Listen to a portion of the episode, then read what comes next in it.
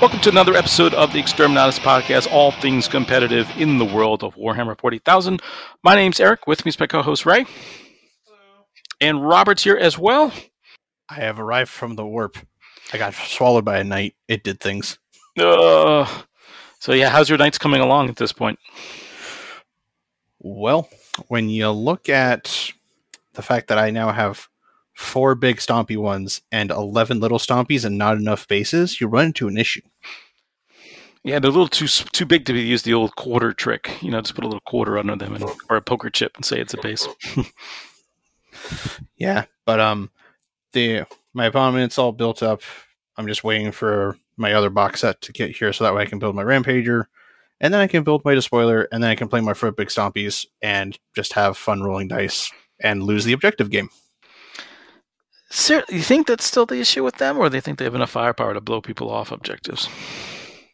Oh, how much firepower they have is not going to matter to me. I'm just going to be like, big stumpy robots. Okay, there we go. It's a choice, not a not a deficit. I understand. Sounds good to me. Ray, you were you picked up a Maleceptor just randomly.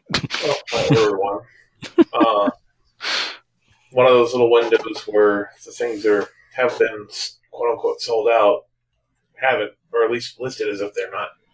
But uh, it's been sitting on pending for 13 days.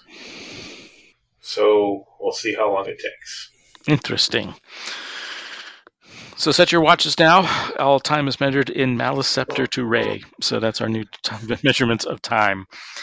So we got a big show for you tonight. Uh, we have six events one, two, three, four, five, six events uh, from around the world to discuss. A few favorite lists to talk about.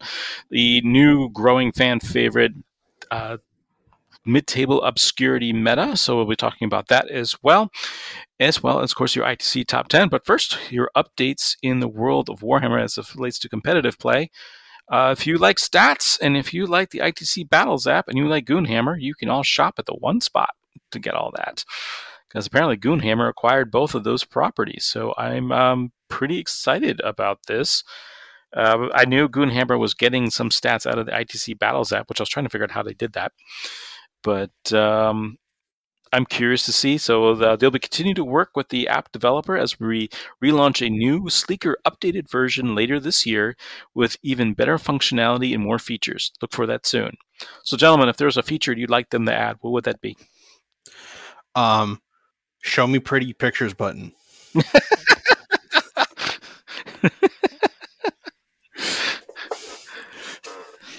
reading numbers and everything can be helpful sometimes, but when you look at Excel spreadsheets, it just it all gets jumbled together if you stare at it too long.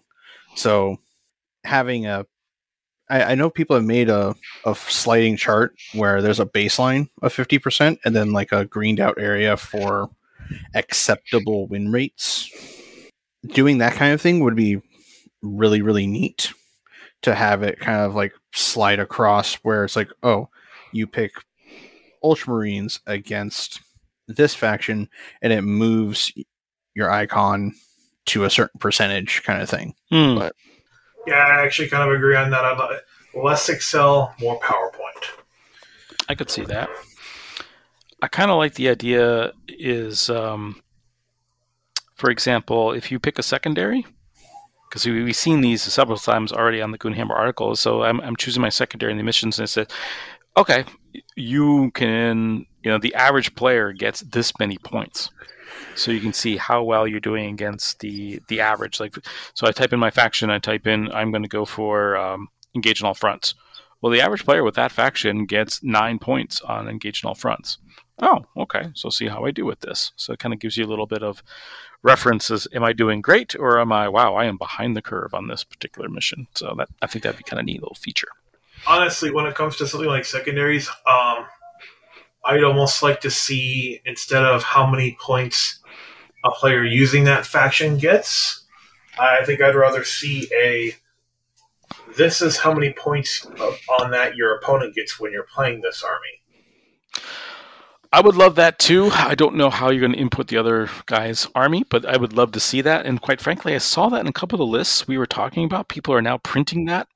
So I think I'd ask um, Battlescribe to start doing that. Hey, your army gives up this much for assassination. This your army gives up this many points for bring it down. That'd be really cool because that just speeds up the that analysis paralysis the beginning of the game where the, your opponent just kind of goes, "I've never played this faction before. What secondaries do I take?" Uh, Yeah, like um, I, I've gotten it ingrained in my head that with my current list of custodes, I walk up to the table and I look at them and go, "All right, I only got three characters. I have ninety-two non-character wounds, so you can get ten points for no prisoners, or ten points for assassinate. Pick one."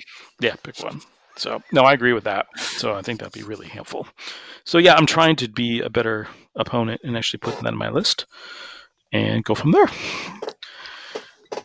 As for the 40kstats.com, nice to see that finally getting updated. Um, appreciate all the uh, work Peter Colosimo put into it. And I definitely can relate to the burnout because, um, yeah, uh, just trying to do this weekly installment of the mid-table obscurity meta is um, I can it's it's a headache and a half. I'm glad it's popular. Yeah, the the overall thing that 40kstats.com did for the entire player base is it gave a f- an initial step for us to actually have a solid idea. Because half the time if you were to look at events you're only looking at the events that you're planning on going to in your region. So like for the people in the southwest that's scorched earth open bay area open socal open like maybe texas like a very specific area and that area might not have a matchup that's actually really bad for you. Whereas if you randomly go over to an event on the East Coast and that's all they have, that's a matchup that you have zero idea of how to do, and your win rate is probably going to falter because you don't know things. Minor little detail there, but yeah, that's pretty cool. And then you, oh, so basically, what you're saying is is that um, Daka Daka Daka did not have the, the most factual things going on there. Well, I mean, also it's called Daka Daka Daka. It's an it's secretly an orc doing all the math. So we all know on the actual billboard he has orc win rate at one thousand percent because Daka Daka says so. and then a little post note saying it's actually this number. Except orcs don't recognize a thousand. It would be lots, lots of percent. See, that's where you're wrong because it's a big mech, and a big mech can actually count that high until he goes many. I can relate to that. But yeah, it's it's definitely a a step in the right direction with how people have accepted using the Battles app as a digital bookkeeper, and then 40k stats being the go-to. Hey, how's my faction doing currently? Um, we have a local AdMech player that is sarcastically cheering that he has a 24% win rate. So, yeah. I can tell you when I did the mid-table obscurity, I think there were four armies uh, like played total this weekend. Yeah, three of them made it to the mid-table, and there's like probably like five total. I think for the whole weekend. So it's pretty sad. So but it is at least a step in the right direction so that way people can stay on top of things. Like obviously Tyranids have a really high win rate right now overall. And with whatever changes may come that win rate may go down and other things may go up. Who knows? So i don't know if any of you guys can hear me because i think the warp just ate all of us for about maybe two seconds. For about two seconds, but we're back. Okay. Yeah no it just it was silence Yeah. Yep. So if you look at balance, All right then. Maybe that's our cue to move on. maybe So, so there was very little 40k contact, plenty of 30k contact, and um, so we've already kind of beaten that horse to death. But um, and uh, the more I look, the more I kind of go, eh, okay. Other than I'm mad, I'm still looking at my I have two Sicarian battle tanks from Forge World that I need to put together, and now they're in plastic. I'm kind of like, damn. you don't even See- play space, a space range faction, though. well, technically they're going to be uh, Black Legion, but anyway. And, and it's the rule of cool factor, Eric. You have the resin models. That means you're just that much cooler than the other guy. You Well, I hope so. You, you, you can be that guy, the guy who bought it before they were plastic. Yeah, back when I was my goal was to jump on a um, Skyfire Nexus so I could blow out somebody's uh, flying hive tyrant, but that's that's how long ago I bought them. but anyway, uh, the only real 40k news since our last show was uh, a brief look at the armory uh, of the League of Votann. So the whole thing that they're really uh, doing here is the and I quote, the ancient mines are a vast res- repository of weapon schematics that have just about every member of the Adeptus Mechanicus weighing upon the merits of becoming heretic. The kin, as you see, are sitting on a closely guarded network of functioning STCs, a fact reflected across their entire armory. And as a quick look of it, it looks like a um, who's who of Nerf guns. Uh, all the shapes and stuff. I'm like, those, I've seen those at Toys R Us. It's interesting but um, there's a lot of neat little puns in there. Uh, the armories, um, their engineers are called uh, broke brokers, B R O K H Y R S. Command the auto founders of each kin uh, found in their personal anvil terminals, and it's A N and then V I L. So, keeping with the dwarf theme there. Now, unfortunately, no new rules uh, per se have been announced, but um, Supposedly, they are armed with Volkite disintegrators, uh, including ion weapon, which is uh, Adeptus Mechanica said no, thank you. Apparently, Tau said we'll be more than happy to help you with that. And the only thing that they really um, talked about in terms of rules, which we can assume, is uh, the haptic utility nerve transmission recalibrating modules, otherwise known as the Hunter for short, interface with their neural augments to establish a feedback loop between the firearms and the users, uh, allowing them to maintain a stable f- firing platform while running at full pelt or zooming along on a flying trike. So I guess my what I interpret from that is they can move and shoot with heavy weapons without the minus one. Probably. So there's some pretty wild stuff there. Um, Ecterin plasma gun, Ecterin plasma pistol, graviton blast cannon, conversion beamers, um, ion blaster, bolt shotgun looks pretty cool. The Volkite disintegrator looks cool. All around, pretty pretty wild stuff. Uh, I get the impression it's um, Marines with Tau weapons. Is this what this is becoming? My my opinion is very much wake me up when the, they actually start showing rules because of the fact that I want to be like, why are you, these are not dwarves? They are not angry enough. Right. They did drop a small hint about their close combat weapons, and the one that got my attention here.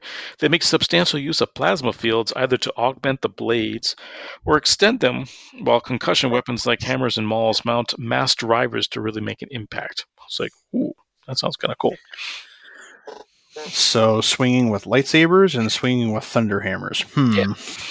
So, but I'm with you as well. It says, oh, this is all fine and dandy, but I'm still waiting for a Demons Codex. I'm still waiting for Chaos Space Marines. I'm still waiting for Astra Militarum. I'm still waiting for an FAQ for a couple books. Bray's still waiting for his Maleceptor. You know, all this- Ju- It's just we're wait we're a lot of hurry up and wait. Am I right? it seems that way. So So are we really down to the final four codexes? we're down to the final four. Yep. And it is definitely because let's see, they've touched every single Xenos one outside of um, Leagues of Votann. Because I would technically qualify those as a Xenos one because they're not officially Imperium or whatever it may be. but so it's I'm going to say it's Imperial Guard next. Actually, I'm going to challenge you on that. I got the impression they are an Imperial Codex. You think they they're outside of the Imperial?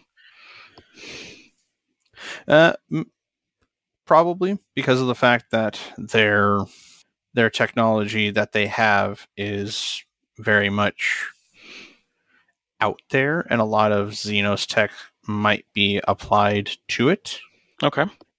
or maybe it's the other way around, where it's a lot of Xenos tech apply with Earth tech applied to it, so like reverse engineering. But I mean, who am I to judge imaginary lore of an imaginary faction that I'm Yeah. not going to play? Yeah, I don't see much. I'd be curious. Well, yeah, I kind of want something a little more concrete, but I also kind of want the other stuff out first. So get that out playing. Crazy, crazy, crazy. So Mhm.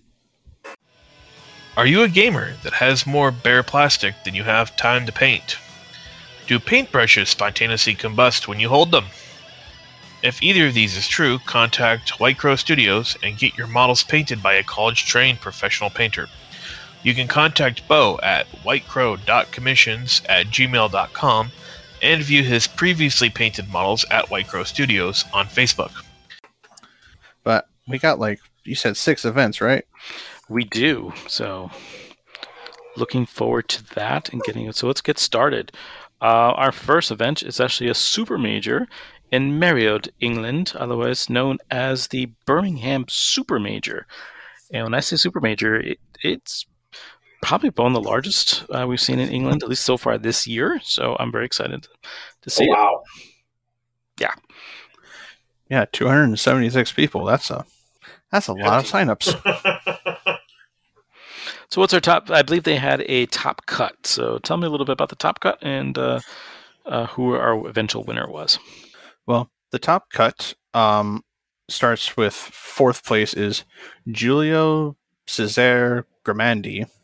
Hopefully, I pronounced that entire thing right because that was a mouthful. At least it's not the, Scandinavian names from like last week. Yeah, that was well done, though. By the way, that was a lot of fun. um, with just Drew Drukhari, so not as specific as far as I. And I'll leave that to you to read, Eric, to see if it's anything specific. In third place, we have Nathan Whit- Whitbeard, uh, Whit Whitbread. I got what- pi- not wait, not not not wheat, wheat bread. yeah, Whitbread. I have pirates on the brain. Um, with Tyranids.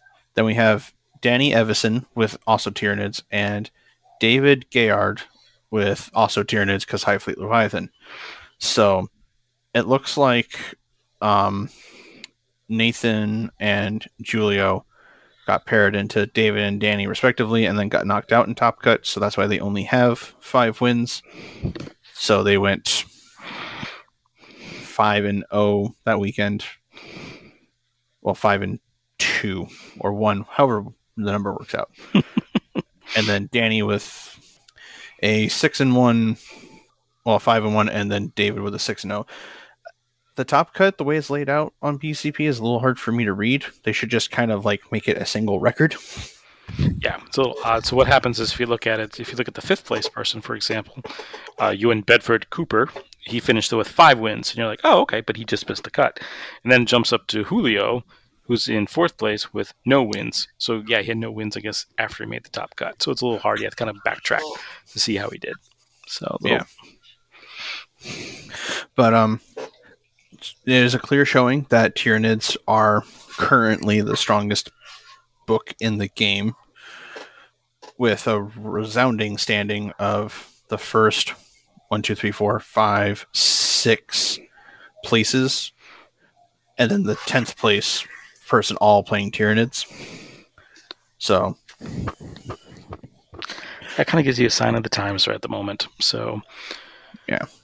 Just a quick rundown some famous faces that didn't make the top cut. Conrad Barkowitz, who's uh, believed to be the best uh, Soriani player in all of Europe, uh, coming in seventh. Uh, Jason Seaborn coming in ninth. Vic Vijay, who uh, was working his way up the ladder for the ITC last time we spoke, trying to dismantle Manny Chima from his perch, came in 15th, excuse me, 14th. And Dom Maidlaw, you may recognize him from Real Space Raiders podcast. He actually is playing Harlequins now and uh, came in 18th place. but quite a showing for a lot of people. And as you start looking at the top, once you get into like the top teens, so 13th onward, that's where you start really seeing like the mix up of armies. Like there's a thousand suns up there, white scars. Um, a golf player actually made it into 16th. Like the meta is still diverse enough that armies can still play into each other. But as soon as you hit into the Tyranid wall, that's kind of the make or break thing. Like, can you beat Tyranids? If you can, then you'll be fine. If you can't, then you're going to be stuck in mid tables for the rest of your event.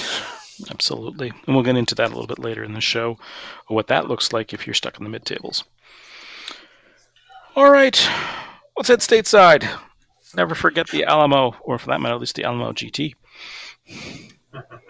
Yep, it was a grand old time. These are people that partnered with the Dallas Open a few weekends ago to help donate some terrain to their tables. It was like maybe three or four tables.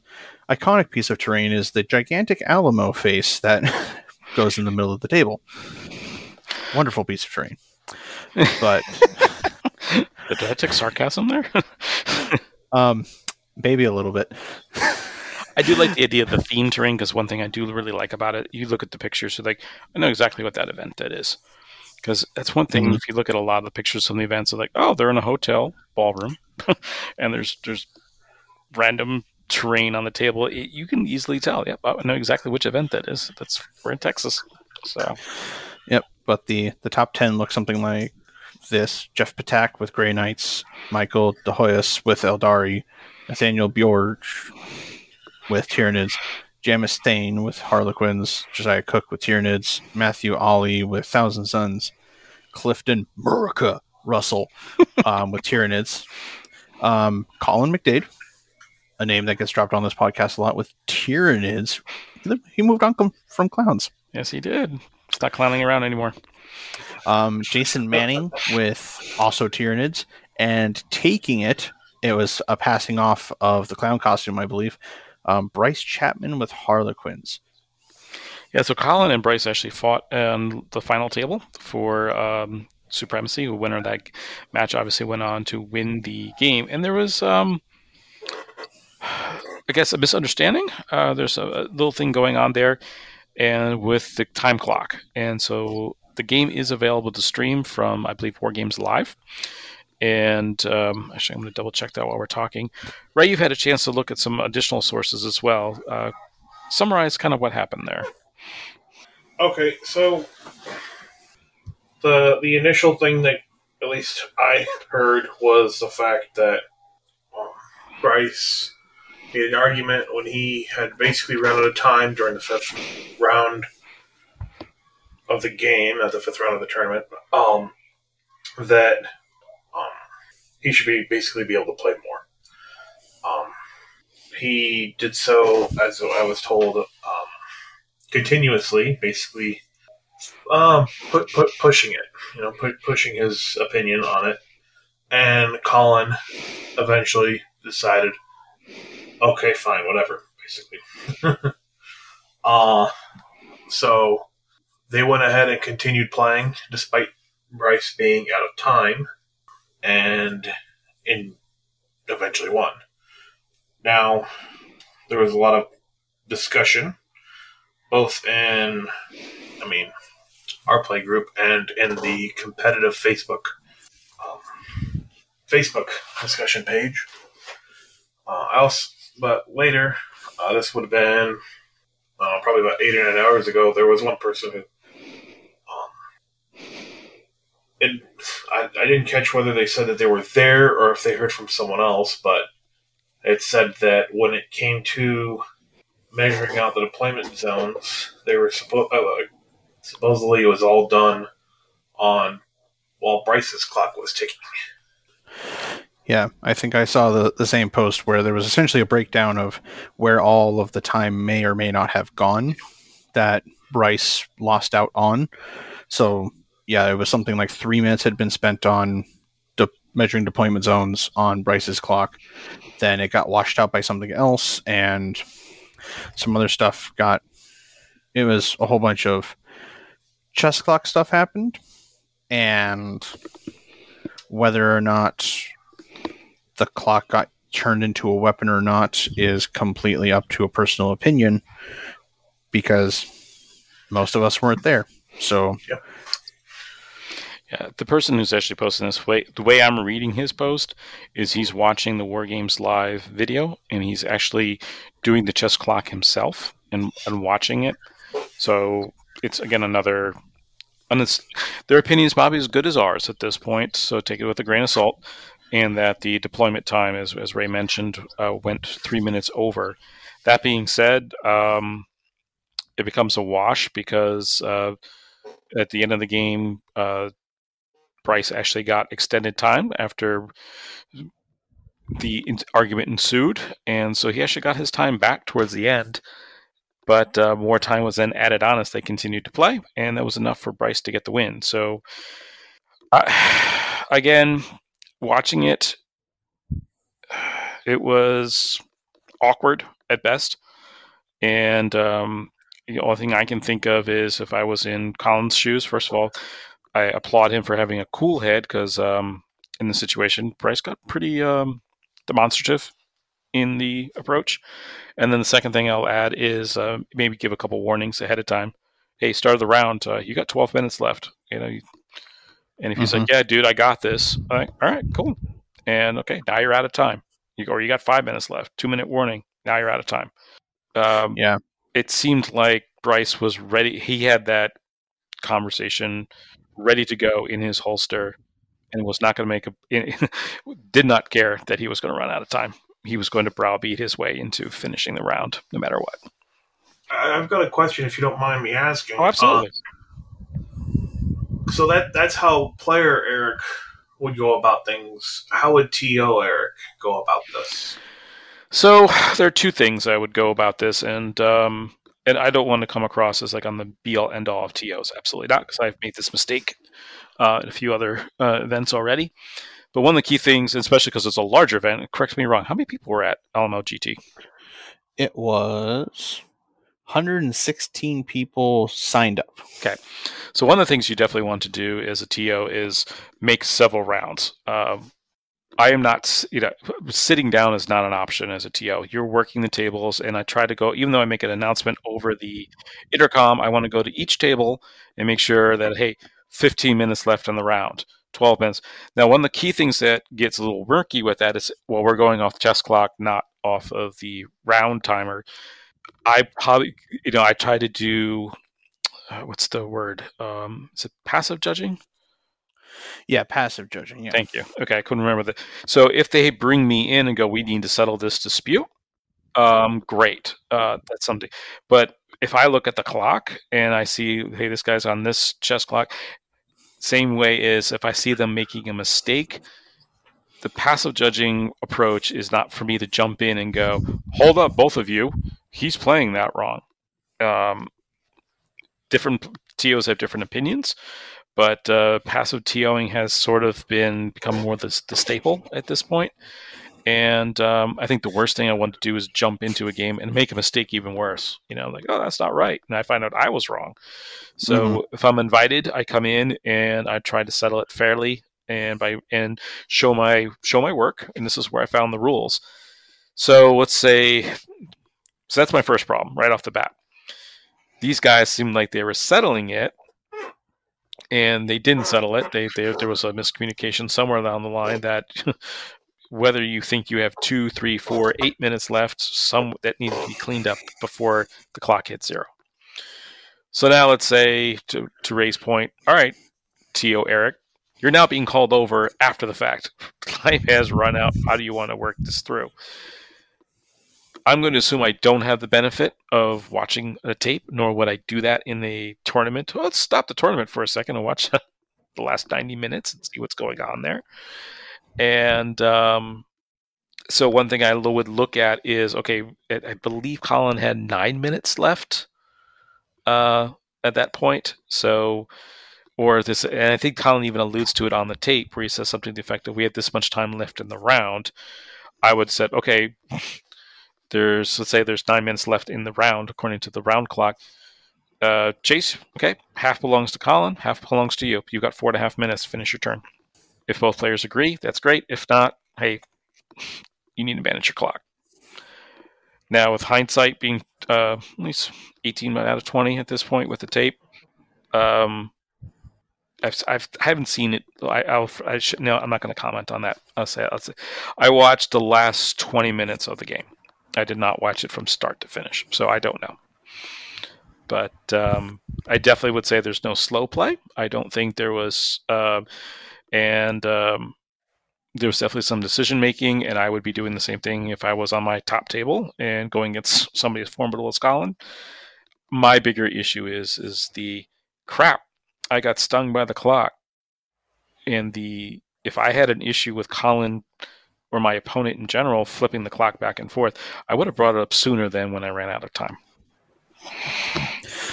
Yeah, the the flipping clocks back for saves, like it's different when okay, it's a like you roll three shots, two hit, one wounds, one save. Okay, that's gonna take literally two seconds to roll a die.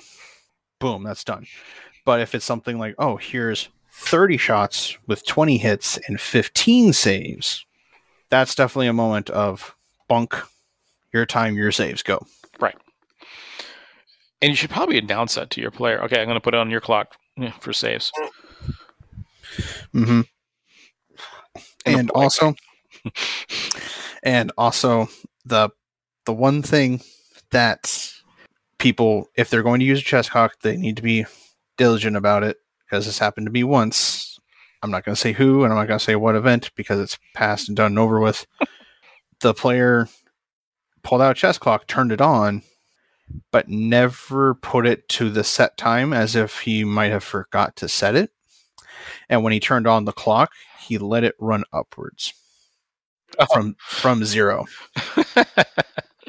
That's his clock operator error. Holy cow! So that was a um okay, we each have like an hour and 15 minutes or whatever. Like, let, us just go. Like, let's, let's play. Right. And yeah, make sure your clock is set, people. Just, yep. Don't you be, know, just be, don't be a dummy about it. Yeah. You know, that was kind of the first thing I did. So I, when I ordered a chess clock off of eBay, the first thing I did is I set it up to count down. Yep, that is the best piece of advice that we can give about chess clocks. But again, I, I really do applaud Colin for being as level headed as he sounded about the whole entire thing. And as it, it cost him the win by a measly three points.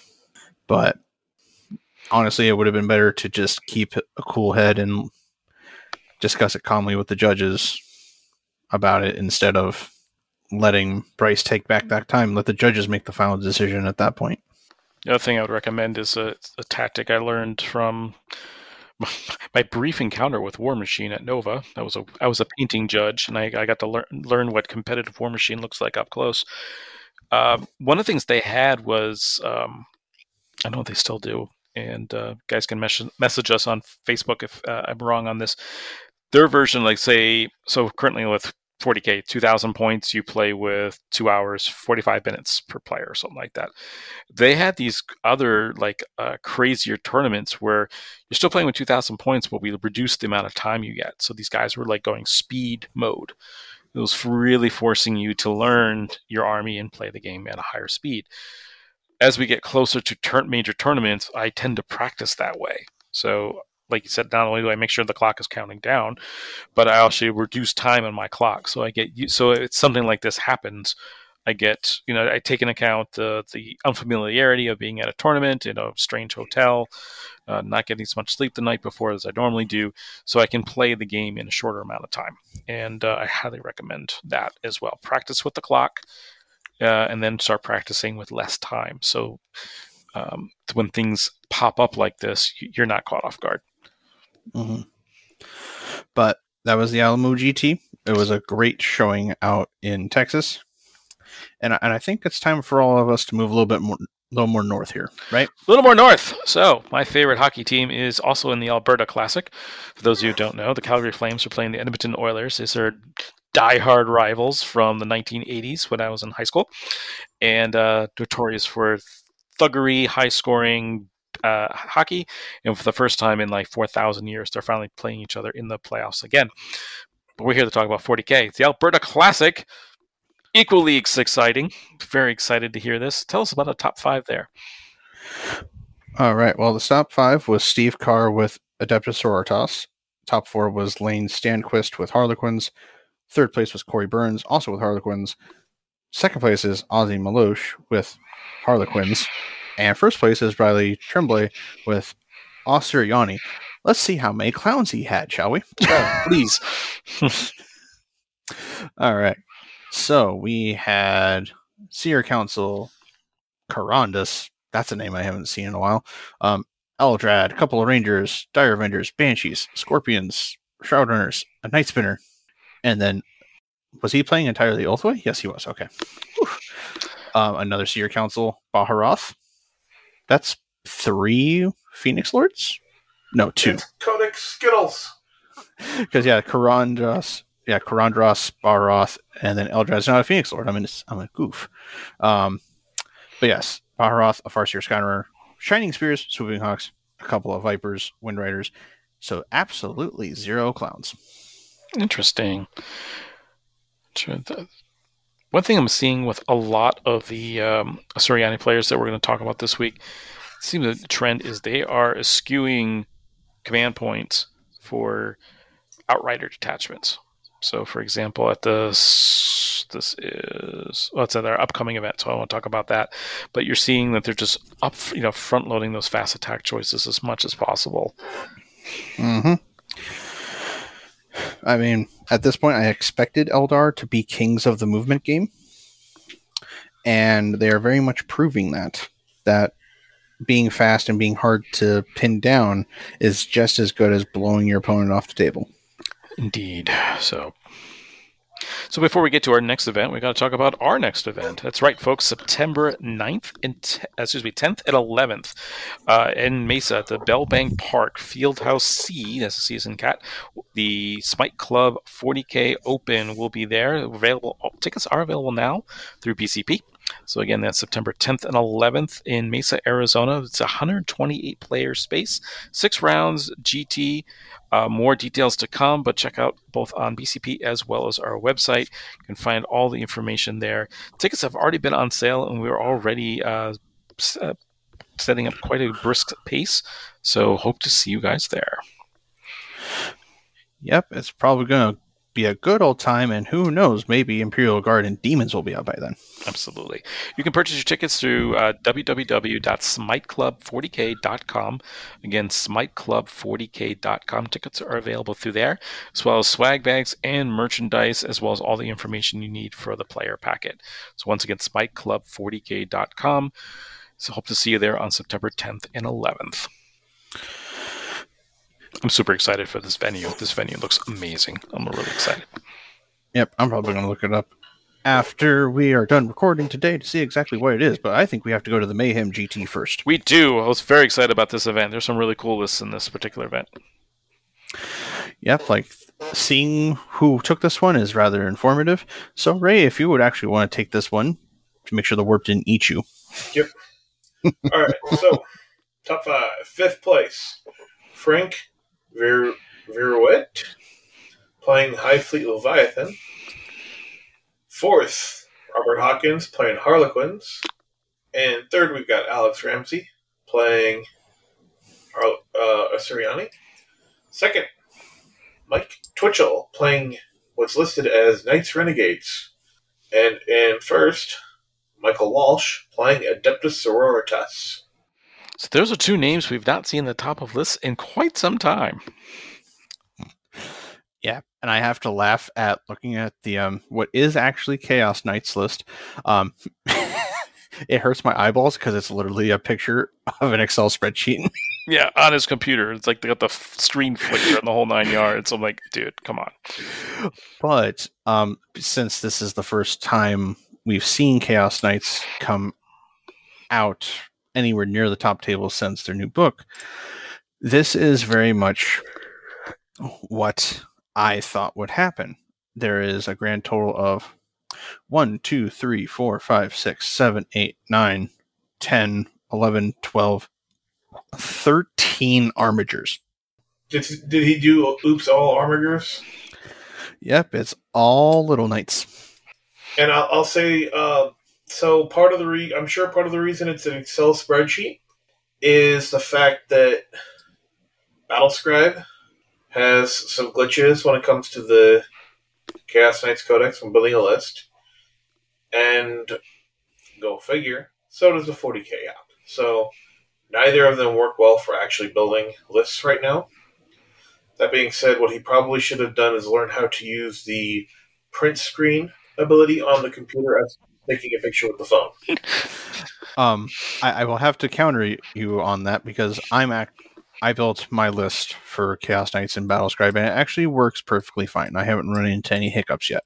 Have you tried equipping the um I believe it's called the Veil of Medrengard? No, because I'm playing an Inferno household just like um, Mike was, but instead of playing Korvax, which is the one I plan on doing, he was doing Vextrix. But we can talk about lists later because I can ramble about that for days. Yeah, the top list was also very interesting, being uh, Sororitas. So, taking a quick look at this, it's a uh, Order of the Bloody Rose, featuring a Repentia Superior, a Canoness, as well as Morvenn Vahl, two units of Battle Sisters, Sisters Novitiate, uh, whatever, the new ones from uh, Kill Team, two Crusaders, a Dogmata, that's the like chaplain thing, right? Yeah, the chaplain sister. Yep. Yep, Hospitaller. Three units of Sister Repentia, two units of eight, one unit of four. In the fast attack slot, you've got a Seraphim squad, looks like to be five strong. Uh, two Zephyrim squads, also five strong. And then the heavy support slot, this really caught my attention. A Castigator, and then two mega units of repent, uh, retribu- Retributors. I can say that quickly. One, two, three, four. That's just only five, just a lot of, but all with multi meltas. And then last but not Uh-huh. least, a Rhino. Don't forget the Rhino. Yep, it is very much the idea of what Bloody Rose used to do back when we saw them actually performing incredibly well, back when they could soup with a second flavor of sisters. It's you have your all of your multi meltas because that's two, four, six, eight shots for each unit of retributors with a they both have a cherub, so they have well, they each have two cherubs, so they each can double shoot twice per game, and then the hand the um the superior has the Ministorum hand flamer, and then you have a single the simulacrum with a bolt gun, so you have access to the Holy Trinity strat for both units, which I think is something like plus one to wound or something like that. Um, the castigator is a random though. Normally, you would see that for something like um, an immolator or something else like that. But I mean, sh- they brought a predator. Yep. I was shocked. I was like, okay then. But uh, congrats to let's see, get his name right here, Michael Walsh for taking that event with Sisters. We haven't seen Sisters perform that well in a very, very long time. Yeah, very cool to see that. All right, we move to uh, lovely Massachusetts for the Warhammer Retreat. Yep, and it's specifically Warhammer Retreat 2022, five games, two days. Um, did they sleep? I don't think they slept. No. Um, but the top five is Curtis Bargender with Aeldari, William York with Hive Fleet Leviathan, Colin Burns with Adeptus Sororitas, Jared Vale with Harlequins, and then Daniel Wolmuth with Asuryani. You don't get more Massachusetts sounding name than Daniel Wilmuth, so congratulations. Uh, And this is actually an interesting trend I've seen across multiple of the events. Um, the second place person has gotten multiple perfect scores and then a single loss, and the guy above them is all just right around 88 and higher. So as long as you don't drop a game, you might be able to take it from people. it's an interesting way of looking at it, too. Yeah, you're right. So, a win's a win. You know, to kind of worry about the Mhm. scores later, especially with these larger events when you're guaranteed one undefeated player will win. So, Yep. And then rounding out all of our events, um, have you found the Warhound Titan yet? Because I don't think I have. let me see if I can find that for you. Dun, dun, dun. Oh, I believe that's at the game grid. That's correct. It was a really bad joke and a really bad transition, but I couldn't resist myself, Eric. I'm sorry. Thank you. I fell for that hook, line, and sinker. Thank you. Specifically, it's in Lehi, Utah, so wonderful this time of year. yep. Um, it's much better than Arizona being like 104 outside at like 10 in the morning. Um, but avoiding the heat down here, our fifth place guy is David Johansson with Asuryani. Fourth place is Osias Aduna with Iron Hands. Third place is Nicholas Winker with again Chaos Knights. Yes. Um, second place is Jordan Gledhill with Adeptus Sororitas, and first place is Scott Rumpel with the Angry Space Wolves. Yeah, some notables that were also at this particular event who didn't make the top five uh, right off the bat. So, favorite David Johansson actually is a former Scorched Earth uh, champion. Uh, Rich Kilton came in seventh with Death Skulls. Lee Harris, who actually won the most recent Scorched Earth Open, came in eighth. And uh, moving further down, Lou Rollins, who's a hobby uh, fanatic, coming in 17th with Death Watch. And a little further bit down, but uh, Thomas Hagstrom Oki with Imperial Knights. Looks like he did not attend the first day, only came day two. And uh, I'm just shocked what happened to the Blood Angels. but yes, he's playing Knights as well. So, so it actually does look like um, he got he had an opponent in round two against a person named Charles Metz who brought Eldar. But um, yeah, no, he didn't have opponent round one. He didn't have an opponent round three. He did not have an opponent round four, but he had an opponent in round five. So maybe Thomas was their ringer. Mm, might be the case.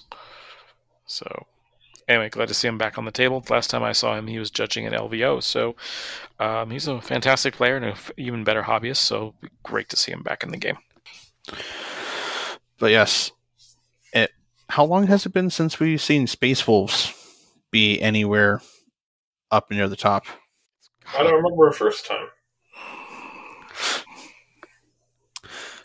Well, across all of that, looking at the actual list, it is um, it is a custom chapter, so it has the Master Artisans and the Whirlwind of Rage. So, a whole bunch of melee Marines is what sounds like to me because that's a lot of Wolf Guard. That does sound a lot like a Wolf Guard. Any other wolf in there? Uh, fifteen of them to be exact, Hmm. and then a couple of Cyber Wolves, some Sky Claws, a single Eliminator squad, and then there they are. There's the fire base. The unit of one, two, three, four, five, six long fangs with five multi meltas. Oh, God, it's 2006 all over again. Yep. And a singular drop pod, which I can only assume is carrying the long fangs. oh my goodness! Wow. Uh, quick point of contention 2016, Eric. Thank you. But yes, it, it it does very much look like the Armor of Contempt meta. Unless you are playing Tyranids, it's going to be a lot harder to shift stuff like Sisters and Space Marines so they can actually perform a little bit better. Not enough to take down bugs, but definitely enough to handle some pointy ear elves. That's right. Hey listeners, this is Raymond with the Exterminatus Podcast here to talk to you about KR cases. If you're like me and you're constantly looking for that better way to store your uh, armies, then look no further than KR cases. That's right, this is the foam company known for their soft blue foam in the cardboard cases. They're a great way to mix and match whenever you're heading out for that next tournament just swap out those boxes and no need to worry about switching the foam in and out. They're sturdy, the boxes help protect your models, and if you when you order, they come fast, the order is right, and for a better price than the other guy. So go to krcases.com and when you place your order, be sure to mention the Exterminatus podcast. Which makes a perfect transition to what does the meta look like at the lower table. So let's look at that mid-table obscurity. For those of you not familiar with this uh, particular segment on the show, what I do is I go through each faction and measure the amount of times one of their factions went either three and two or two and three at a large event uh, over the weekend, and then figure out which of those armies are most prevalent in those mid-table st- uh, striations. And although, um, yeah, Armor Contempt is definitely making their uh, push, Marines actually came in second. So out of the 345 armies that competed in larger events that finished either three and two or two and three.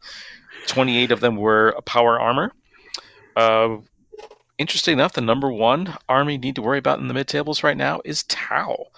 Uh, 37 out of 345. So this is a little over 10% of your of the armies being played in the mid tables is Tau. So Tau, Marines, then Nids. So you can't avoid them, but they're not quite as prevalent as you see on the top tables. Followed closely behind by uh, Grey Knights, and then finally your Aeldari friends uh, with all their nifty little tools coming in fifth. So you can find a way to uh, kill armor content crisis suits, and carnifexes, you can get yourself to the top table. Yep. And this is a very much a notable mission for the fact that they're fresh into the meta with a new book. Looking through the looking through all the Chaos Knight stuff, it is very much still a unsolved book because I've seen several iconoclast houses. I've seen several infernals. And, but the one staple thing, so I was right about it, and so were a lot of people on the internet. The Knight Abominant is pretty much a staple in every single list that I've looked at, outside of the guy that brought 13 armigers. So, interesting. Is that the Psyker one? Indeed, it is. That's what I thought. Yeah, Renegade Knights actually uh, showed up 13 times. So they're, they've definitely grown compared to their Imperial uh, counterparts, which only showed up four times on the mid tables. So, um, but they're definitely growing over the last since Codex release. So it'd just be a matter of time for us to seeing them more often. Yep, I, and I I really want to bring them to Smite Club. I really do. But at the same time, that Custode's best in faction. I know I'm not going to get it, but I can at least try.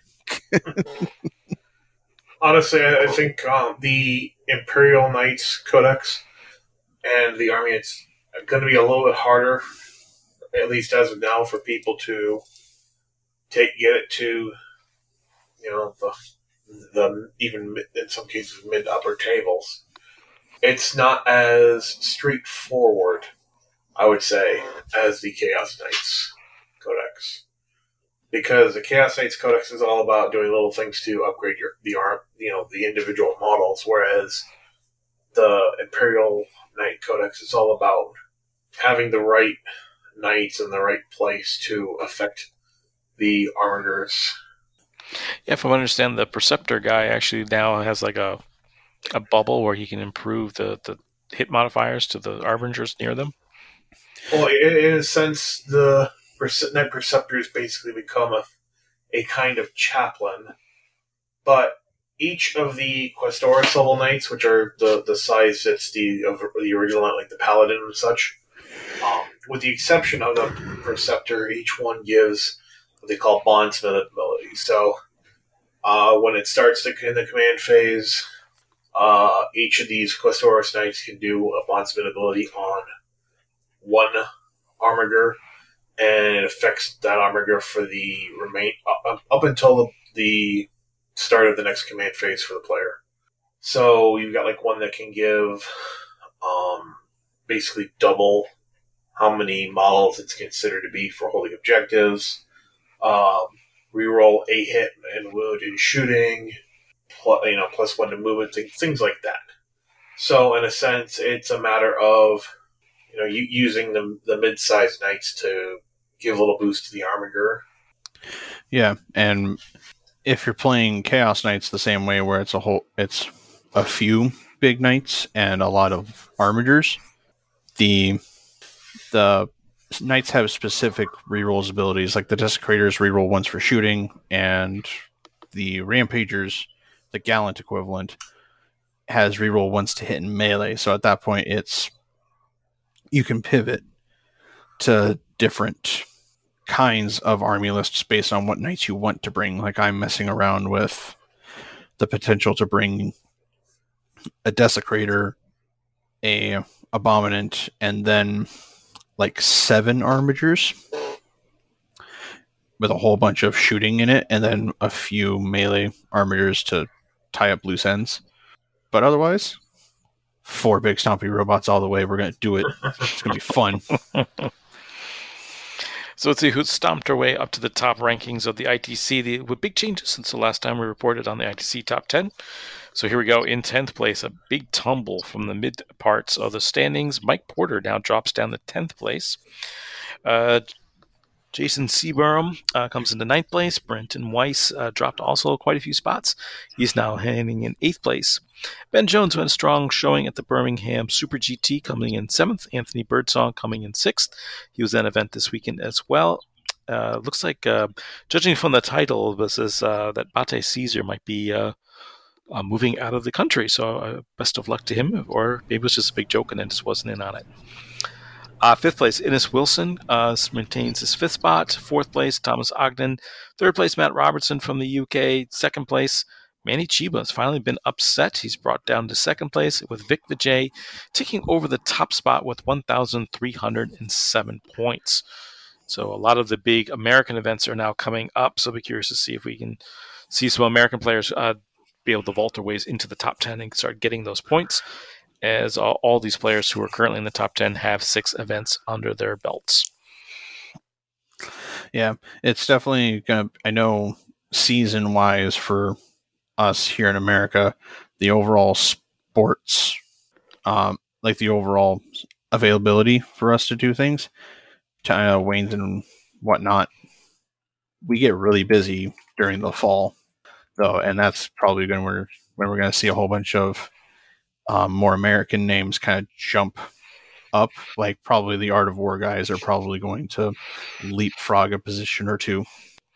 Absolutely. So we got uh, upcoming, and we got BAO in two weeks. Is that correct? No, Bay Area Open is in fact this upcoming weekend. It is this weekend. Okay. So the, the one that started it all for Frontline Gaming. So that that used to be one of the crown jewels it's of the uh, West Coast scene. I kind of it still really is. It just kind of got absorbed by LVO at this point. But mm-hmm. um, so that's this weekend. Always a great, good showing to see uh, the, the best talented from the the west side of the country. And then uh, a few more. We got uh, first week of June. We've got another GW um, tournament, uh, which we're curious to see what that brings. And uh, just like you said, the summer just keeps rolling on. Looks like this year we may also have the return of the Nova Open this coming September, first time in two years. So very excited to see that. Yep. And so, uh, two weeks from, so two weeks after BAO is when the Atlantic City Open is. So that one's probably going to be a maybe an East Coast name. We'll finally be able to skyrocket somewhere because I don't know where all these people live. Yeah, uh, we have not seen Sean Nayden yet uh, really make an appearance on the tournament scene. That's right around his neck of the woods. Uh, same thing with Anthony Vanella. He's another one of the top East Coast players from that area. So haven't seen much of them this year. Be curious to see if they're able to make that work. Anthony Birdsong's just right across the border there in the, the Baltimore area. So do we expect him to see him at the Atlantic City Open as well. But yep, it's going to be a crazy run like it always is on at the end of the season where people just try to get all their sessions in for for the win for the end of the season before they go to LVO. Also keep in mind that probably first week of August we're looking at a new mission set. Uh, that's when the new uh, uh, Nephilim uh, book comes out. So was it Nephilim or it was Nephilim. Nephilim. Okay.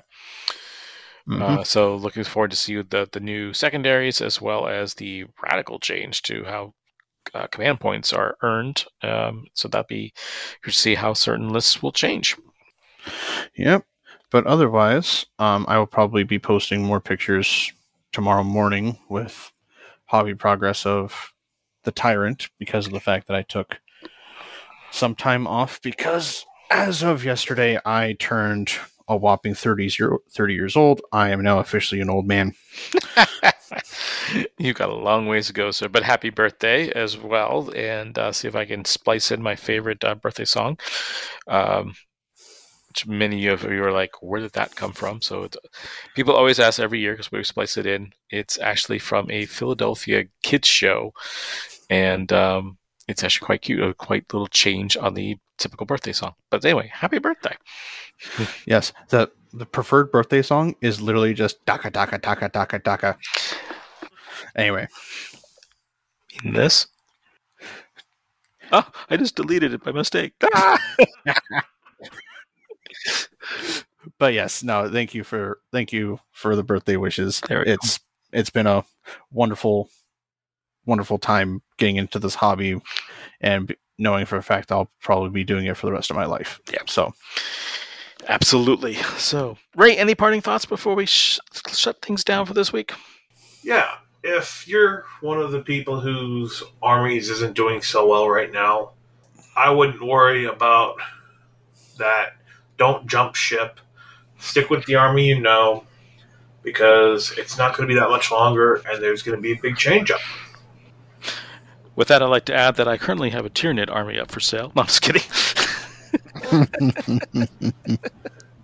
no, hang in there. Uh, change. That's one thing uh, that is definitely changed since 2016. Is uh, the meta keeps changing. So many new releases. So much more interaction with Games Workshop in terms of balancing data slates. I mean, we used to not see anything from them for years. So um, in, there's only three or four codices a year. If you didn't like the meta, that's well, that's tough cookies. It's going to be like this for a while. So that's the case here. Uh, constantly changing. New mission packs are definitely going to switch things up. And um, I really think, yeah, it, there's some definitely some top dogs. They're going to get knocked down a little bit, and um, but I still think given the right pilot, any given faction can win uh, on a given Sunday. So. hmm So with that, um, my name's Eric, I'm Raymond. I'm Robert. and thank you for listening to the Exterminatus podcast.